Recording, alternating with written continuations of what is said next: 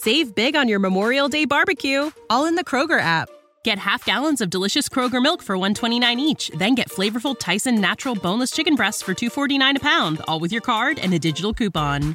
Shop these deals at your local Kroger today or tap the screen now to download the Kroger app to save big today. Kroger, fresh for everyone. Prices and product availability subject to change. Restrictions apply. See site for details.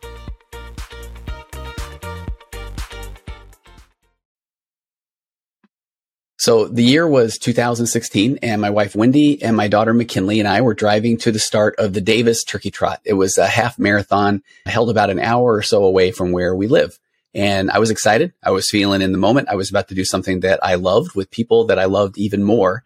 And when I get excited and I'm in the car and I want to help people take their minds off of something stressful, then I like to play music. And I love having the ability to look up any song from my youth and play it instantly. I don't know if my family, especially my kids, love that so much. It still kind of blows my mind that I used to have to record a song off the radio, or if you were lucky, one of your friends would buy the tape or the record or a CD of an artist that you wanted to hear just so that you could hear one or two songs that they would play on the radio. So on this particular day, my live DJ mode had somehow kicked in and I had found my way to sharing with my daughter McKinley old Jackson 5 songs, in particular, Michael Jackson belting out Who's Loving You at the age of 11, which reminded me of the artist Terence Trent D'Arby, who covered that cover because that song, just for uh, the G Whiz file, was it originally written by Smokey Robinson and performed by his group The Miracles in 1960. But I digress. So on his album, Introducing the Hard Line, according to Terence Trent D'Arby, that's the name of the album, back in 1987, when I was a junior in high school, I first heard that song. And uh, so I asked her to play this version, this Terence Trent D'Arby version. And the second it started up, I immediately felt tears well up in my eyes so fast as I thought of the person who introduced me to that rendition. Uh, that was my best friend, Trent Curl, who tragically died a year later in a car accident the summer after our graduation, along with his younger brother, Toby, and Toby's best friend, Chris, and Trent's girlfriend, Lisa Warren, who also, for the record, I once held hands with after asking her to, quote, go with me back in sixth or seventh grade. But what was fascinating about that entire experience was despite the fact that, yeah, I've thought about Trent so often over the last 30 years, along with Toby and Chris and Lisa. And I've heard the Michael Jackson version of Who's Loving You probably far too many times to count and to admit, if I'm being honest, tend to belt that thing out at the top of my lungs when I was driving to help keep myself awake if I were was on a long solo car trip. But combine that particular version by Terence Trent D'Arby, who I have not given much to any thought of over the last 30 years. And my brain remembered. Oh man, did it remember in that moment. It brought back such vivid memories that I had tears welling up in my eyes before I even knew what hit me. And that led me to a particular concept within the therapy model that I use on a daily basis. If you're a, a virtual couch listener, you've heard me talk about this so many times. ACT or acceptance and commitment therapy. And that principle is best described by the following metaphor. And before I get to the metaphor, at least I forget, welcome to the Virtual Couch Podcast. This is episode 275. If you're a frequent listener, welcome back. If you're a new listener, you can head over to tonyoverbay.com. You can learn more about, about me, about my magnetic marriage course that is about to start back up, or go to tonyoverbay.com slash magnetic and just get in the queue. Or I have a free parenting course there, an online recovery course. But let's get back to the topic at hand. So memories thoughts, when they pop up, what do you do with them? And why can't you just get rid of them? So back to what I was, what I was just saying. I think this is best described in the following metaphor. And this metaphor is from the acceptance and commitment therapy for OCD, obsessive compulsive disorder, an abbreviated treatment manual, which was put together by uh, an amazing ACT clinician and researcher named Michael Twohig. So this metaphor, and I'm going to read it off of this ACT abbreviated treatment manual for OCD. But this metaphor is uh, is just phenomenal. Here it goes. I will play the role of the therapist. You will be the role uh, listener of the client. So suppose I came up to you and I said, I am going to give you three numbers to remember. And it's really important that you remember them because here's the thing. Several years from now, I'm going to tap you on the shoulder and I'm going to ask, Hey, what are those numbers? And if you can answer me correctly, I will give you $1 million. So remember, this is incredibly important. So if you can answer, I'm going to give you a million dollars. So remember, do not forget these things because these three numbers I'm about to give you are worth a million dollars. So here they are. Are you ready? One, two, three. That isn't the lead up. Those are the numbers one, two, and three. So what are the numbers? And you in the role of client would hopefully respond back one, two, three. So then, uh, then I'm going to say good. So don't forget them. And if you do, it's going to cost you a lot. So what are they again? And at this point, you are apparently, if I'm following the script, you give it a little chuckle, a laugh, and you say, still, the numbers are one, two, and three. I say, super. Do you think that you'll be able to remember them? And you would then say, I suppose so, if I really believed that you would give me a million dollars. And I say, then believe me, a million dollars. So what are the numbers? And you say one, two, and three. So then I say, right now, if you really did believe me, and this is the part in the metaphor where I'm supposed to let you know, unfortunately, I really am not going to give you a million dollars when I see you down the road and give you these numbers. But so yes, I lied, but it's quite likely that you might remember these silly numbers for a very long time. To which you would say, sure. And then I'm going to chime in and say, but isn't that kind of ridiculous? I mean, just because some therapist wants to make a point, now you may go around honestly for the rest of your life, remembering the numbers one, two, and three in correlation with this concept that I might tap you on the shoulder and give you a million dollars. That can be stuck in your head now, honestly, for the rest of your life. Just like this Terence Trent D'Arby version of Who's Loving You popped up in my mind. So for no reason that has anything to do with you, just an accident, really, the luck of the draw, the fact that you, if you're in my office, that you have me as a therapist, if you happen to be listening to this podcast, that to the next thing you know, you're going to have these numbers rolling around in your head for who knows how long. So what are the numbers again? And I'm sure that you can think of them one, two, and three. And so now I say, okay, once they're in your head, they aren't leaving. Here comes the fascinating part. Our nervous system works by addition, not by subtraction. So once stuff goes in, it is in. So then, then I say, check this out. What if I say to you that it is very important that you have the experience that the numbers are not one, two, and three? Okay. So I am going to ask you about, I want you to give me three more numbers, but I want you to answer in a way that absolutely has nothing to do with one, two, and three. Okay. So now what are, what are the numbers? And it's fascinating because I've done this metaphor with so many people in my office, and I would say a solid 90% or higher immediately say four, five, and six. Now, some people try to overthink it and they give me decimal points or that sort of thing, and that's fine. But the point is, if you thought four, five, and six or whatever numbers you did, now you're doing great. So then I say, Did you do what I asked you? And the client says, I thought four, five, and six. And so I set them. And then I say, And did that meet the goal that I set? And let me ask it in this way How do you know that four, five, and six is a good answer? And that's where the client says, well, because they aren't one, two, and three. And I say, exactly. So four, five, and six still has to do with one, two, and three. And I asked you not to make these numbers have anything to do with one, two, and three. So let's do it again. Think of anything except one, two, and three. And then make sure that your answer is absolutely unconnected to one, two, and three. To which maybe you're thinking this right now. I, I can't do it. It's impossible.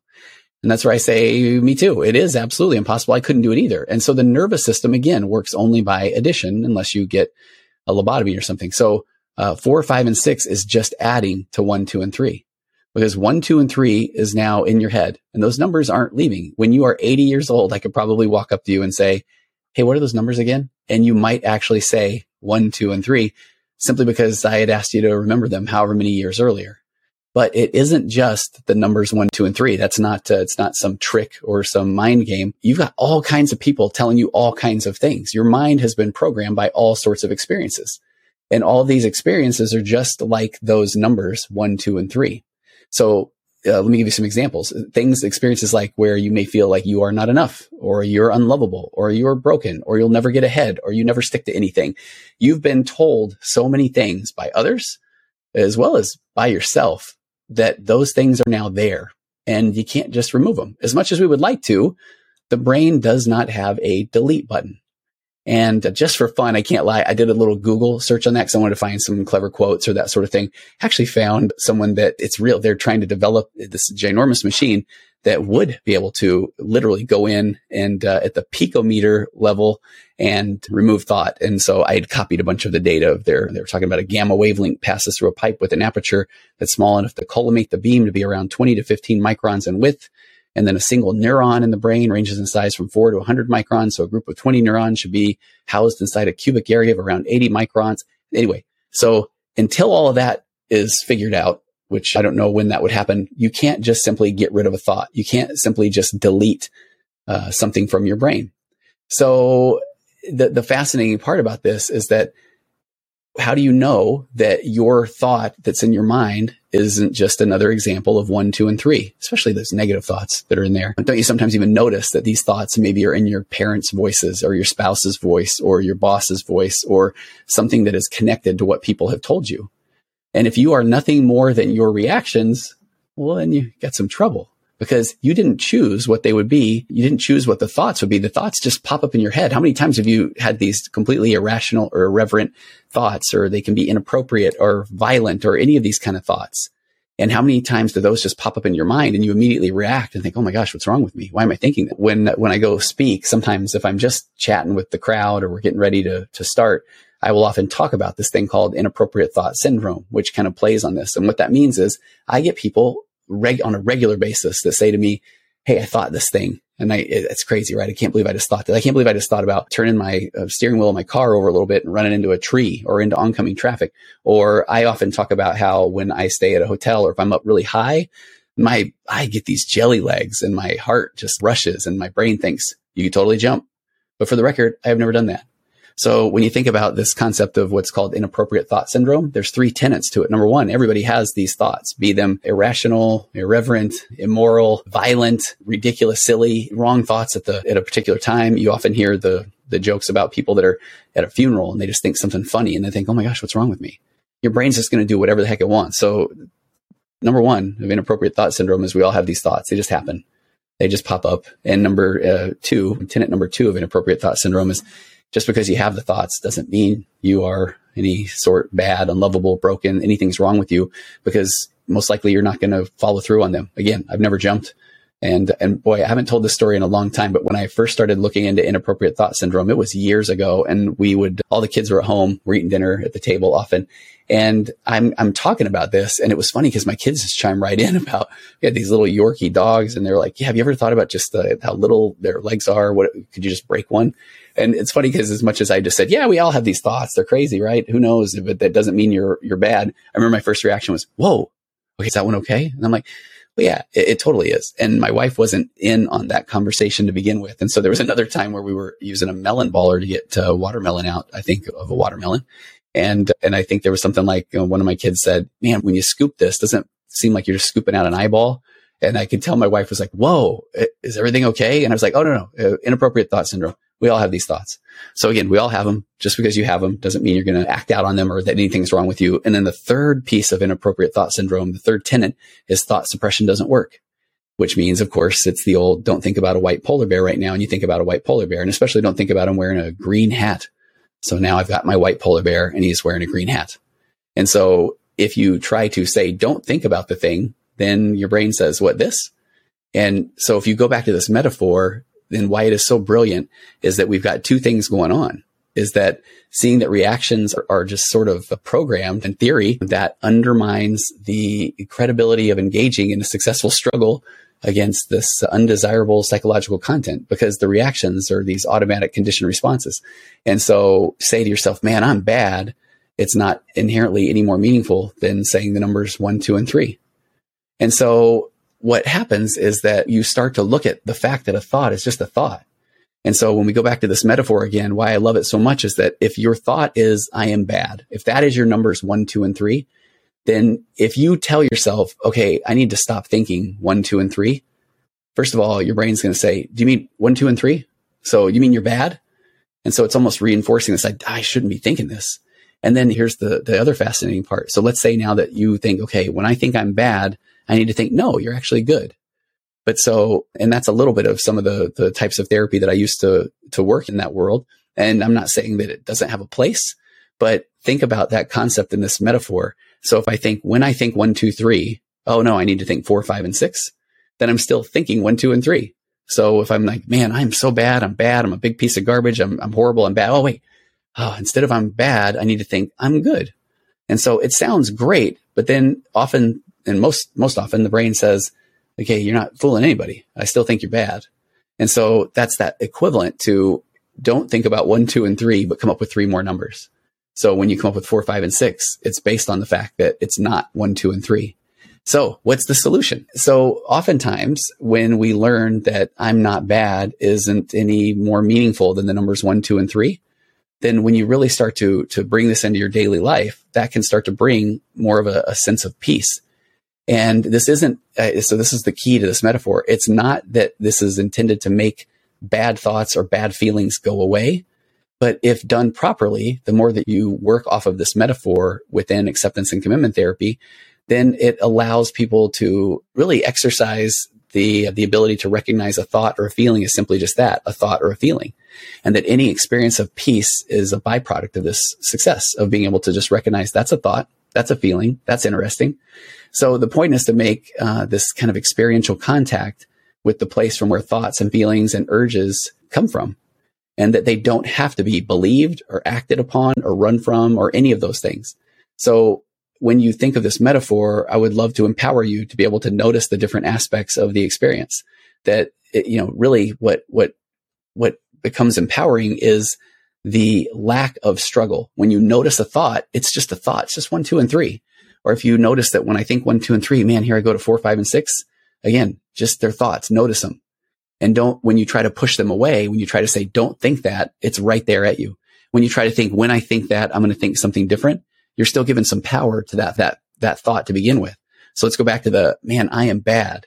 So again, if you say, okay, I shouldn't be thinking I'm bad, we've got our own psychological reactance in our brain, our own version of, you can't tell me what to do. Our own brain does. That's what thought suppression is. When you say, don't think I'm bad, our brain says, I'll do whatever I want. Matter of fact, you're bad. So it's like it holds this mirror up and says, Oh, this thing that you're thinking. So that's like, don't think one, two, and three. And then, or if I think, okay, when I think I'm bad, I need to think, no, I'm good. Then I'm still given power to that. I'm bad. I still have to, to sit with that reaction of, man, I'm bad. Ah, I got to think I'm good. So instead, what we really want to do is just be able to notice these are just thoughts. Oh, I'm noticing the thought of I'm bad. It's just a thought. I'm noticing the feeling of feeling bad. Isn't that fascinating? And then what do you do? And here's one of the most powerful things of ACT. I can get people to do that, that acceptance piece of like, okay, uh, I need to accept that I'm feeling bad. I'm not a broken person. I'm feeling this way because of all the experiences that I've been through in my life that have led me to this very moment. Let's say that I have to make a tough decision and I have to pick one person over another for something, a job, a team, or any of those sort of things. So I feel bad. So in that scenario, yeah, you're human. So it, you feel the way you feel because you're human. If you are a person who is programmed with a fair amount of empathy, then you're going to feel bad. If you're somebody who just feels like, nope, this is all about uh, winning a game, you may not feel bad. And in, in neither one of those is inherently the wrong thing to do. It's just the thing that you're doing based on who you are. So we go back to the scenario of where, okay, I feel bad because I have to choose one person over the other. Hey, you're human. And so, but if you say, man, I shouldn't, I need to not feel bad. Your brain's like, no, you feel bad. Or if you're like, no, instead of feeling bad, I need to feel good. And that might give you a little burst. No, I can do this. And then you look at the two people that you have to choose between. You're like, oh man, I feel bad. So what do you do? So in that scenario, you recognize the thought. You acknowledge the thought. That's a thought. I have lots of thoughts. I have lots of feelings. I have lots of emotions. I'm human. But now what am I going to do? What am I going to take action on? So at that point, instead of again, trying to push away a thought, change a thought, you acknowledge the thought. You recognize the thought. You make room for the thought. You don't try to push it away. You invite that thought to come along with you while you choose somebody for the team.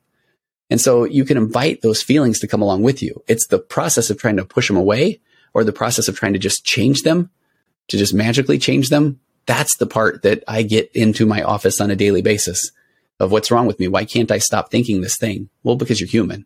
Or why don't I believe the story that when I feel a certain way, then I just tell myself no? Or it could be this other situation. Why am I not buying it? Well, because you're human.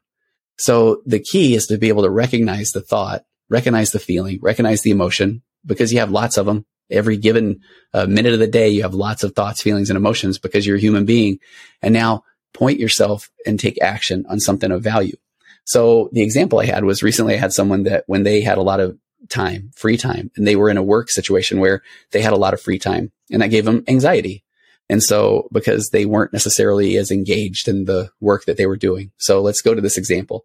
They've got three hours left in the day. They're working on something that's pretty tedious and they don't even really know exactly what they're supposed to be doing. So that's going to cause anxiety. It's because they're human. Of course, it's going to cause anxiety, especially for this person. So when they notice that they are feeling anxious, now here's the, that's the numbers one, two, and three. So it's like, oh, wow, one, two, and three. Anxiety. I'm noticing anxiety.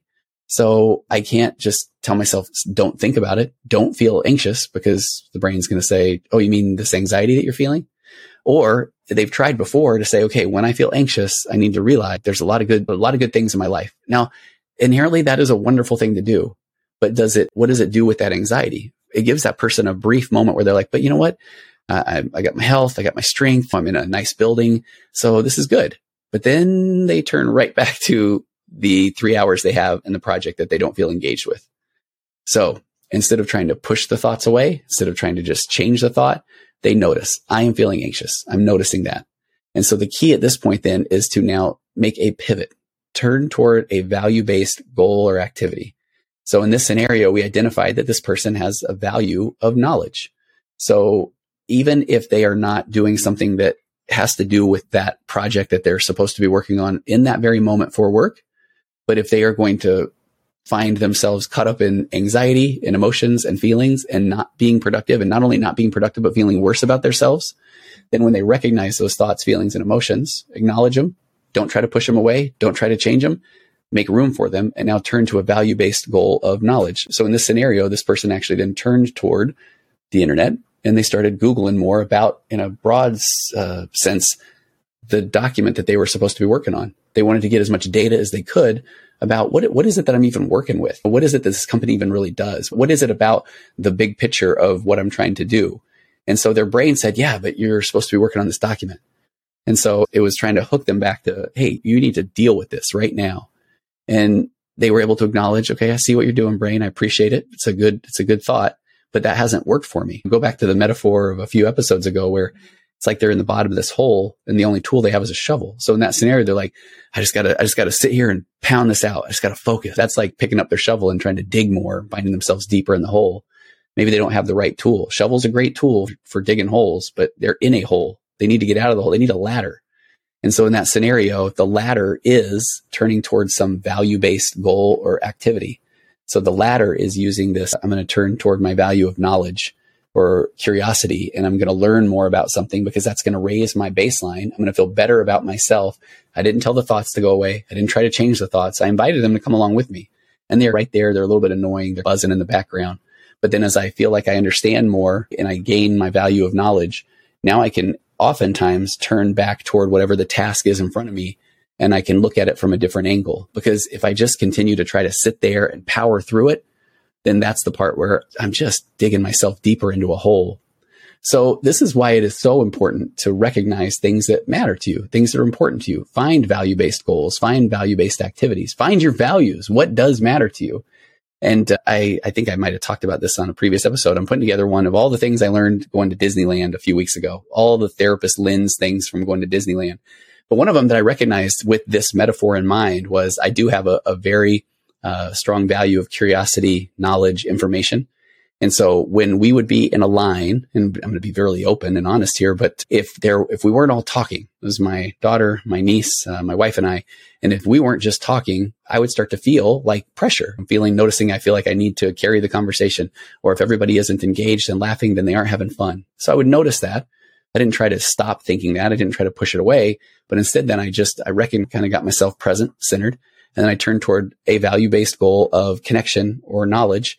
And I found myself Googling whatever I could about whatever the ride was, the history of the ride, the park, attendance, any of those things to then bring up conversation. And then we were locked in. Then it was, uh, Hey, tell me about your experience. Tell me more. What do you think about? And then I feel like that really scratched this itch or this value of connection or value of knowledge.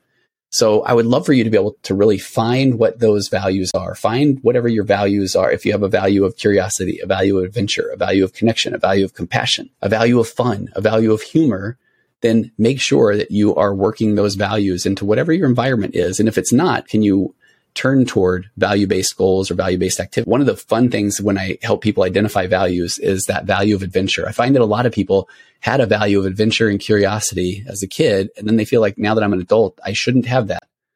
Number one, nobody likes to be shut on, especially our own brains. If you tell your own brain, yeah, you shouldn't care about adventure, you need to just buckle down and, an adult. Well, it says who? So if you have this value of adventure, then work adventure into your day, work adventure into your, you know, I've had people when I've done some corporate training, people that then, if they, if you have a strong leader who has a value of adventure or a value of fun, then they work in things like uh, one had a, one of those mystery murder boxes that they would solve as a group. So they always had this uh, shared experience that they were talking about. Or they would have uh, once a month, they would all go out together. Matter of fact, the office I'm in here, they will often shoot me a text on Friday at noon and say, Hey, we're all going out to, to lunch. So can you make sure you lock up at the end of the day? A bunch of attorneys that do that. So it, it's just fascinating that if you, if you can work your values into your current situation, or if you're in a position to make a big change in your life, make sure that you're moving toward value based activities or value based goals. And this is where I feel like my biggest value of all values is being authentic. And that has been something that's been a long journey to be authentic, to be differentiated, to be interdependent, to show up and really state my feelings, my opinions, my, what, what really matters to me, even if I risk invalidation. So if I say something now that I like a particular movie or I believe a particular thing, whether it's politics, religion, pop culture, you name it, to be able to be ready for, braced for, make room for invalidation. If somebody says, Oh, wow, I didn't know you thought that. Instead of going, well, instead of falling back on these old anxious attachment patterns to be able to say, Oh, no, I totally do think that. And guess what? If I change my mind, totally okay too, because I am an adult and adults are welcome to change their mind as they experience more things throughout their lives. So, um, going off on a little bit of a tangent I, I, at that point, but I hope that you can see where I was going today. The brain, bless its heart, does not have a delete button, at least for now. And until it does, then just recognize thoughts are just thoughts. And again, I understand because I used to be a very pra- uh, practicing therapist of the model that thoughts lead to emotion and emotion leads to behavior. And again, that's this mechanistic view of the brain where so then if you just change a thought, then all the other cogs and pieces fall into place. So if you, you know, have this negative thought, which, which leads to a negative emotion, which leads to a negative behavior, the thought is that if I just change the thought and now say, wait, no, or I might feel happy, that it's supposed to lead to a happy emotion and a happy behavior. But the brain isn't a machine. The brain is a very complicated thing that consists of all of your thoughts, experiences, nature, nurture, birth order, DNA, abandonment, rejection, hopes, fears, dreams, all the things that make you. So it isn't just as simple as replacing one thing and then watching the rest of the pieces uh, fall in order. I wish it was, well, I don't wish it was that simple because it's amazing to be able to have different thoughts, emotions, and have different relationships with words and experiences and all the things that make me uniquely me, that make you uniquely you. I remember one of the first ACT trainings I went to, and then I'll wrap this up. The person said, Hey, how many of you have been taught that your thoughts lead your emotions? Your emotions lead your behaviors. And most, all of us were like, Yeah, I've heard that. He said, Okay, I want you to put your hands in your lap. And he said, So think about raising your hand. That's the thought. And that leads to an emotion of right now you're kind of like, well, should I raise my hand? Or, and so that should lead to a behavior of raising your hand. And he said, you're not raising your hand, are you? So it's not that mechanistic. It's not that linear. It's not that, that much of a fact that a thought is going to lead to an action. It's not. A thought is just a thought. A feeling is just a feeling. An emotion is just an emotion. And being able to recognize them is a very powerful tool. And then it's what you do next. What action do you take? You can recognize thoughts, feelings, and emotions all day long, but then what action do you take? And if you are taking action on a value based goal or a value based activity, now you're moving the ball forward. If you're simply distracting yourself when you get done with your distraction, then you're still going to be back in that same environment. So back to Michael Twohig, who is the one that I quoted the metaphor on today. I heard him on a podcast, the OCD Diaries, talking about ACT and OCD, and I need to get this quote from him. I just uh, jotted it down in my notes. So this is not the exact quote, but he said something to the uh, effect of 80% of life is about trying to manage emotions, not trying to live this good, purpose filled, value based life.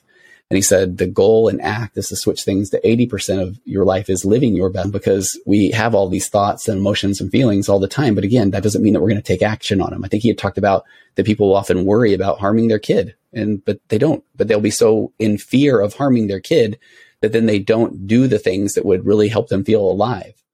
And so he said, thoughts just happen, make room for them, live your life the way you choose to live your life, even if your internal dialogue is screaming. And so he had talked about uh, 20 years in, he still speaks all the time. And I've, and this one so resonated with me. Before I speak, before I record a podcast, before I did this today, I still feel a little bit of anxiety. I notice it. I acknowledge it. I don't try to push it away. I don't even spend much time with it anymore. I just say, there it is. There you are, anxiety. Uh, come on along. About to record a podcast. So I, I hope that you're able to take from this metaphor, thoughts are just thoughts. Emotions are just emotions. Feelings are just feelings. There they are. And now move towards some value based activity. And that's when you're really going to see that you're taking more control of what you get out of your life, what you do with your life, what you put into your life, and not just sitting there being reactionary because those thoughts are going to come out of nowhere. They really are. So I hope you have an amazing week. Taking us out as per usual is the wonderful, the talented Aurora Florence with her song, It's Wonderful. Save big on your Memorial Day barbecue, all in the Kroger app. Get half gallons of delicious Kroger milk for 129 each, then get flavorful Tyson natural boneless chicken breasts for 249 a pound, all with your card and a digital coupon. Shop these deals at your local Kroger today or tap the screen now to download the Kroger app to save big today. Kroger, fresh for everyone. Prices and product availability subject to change. Restrictions apply. See site for details.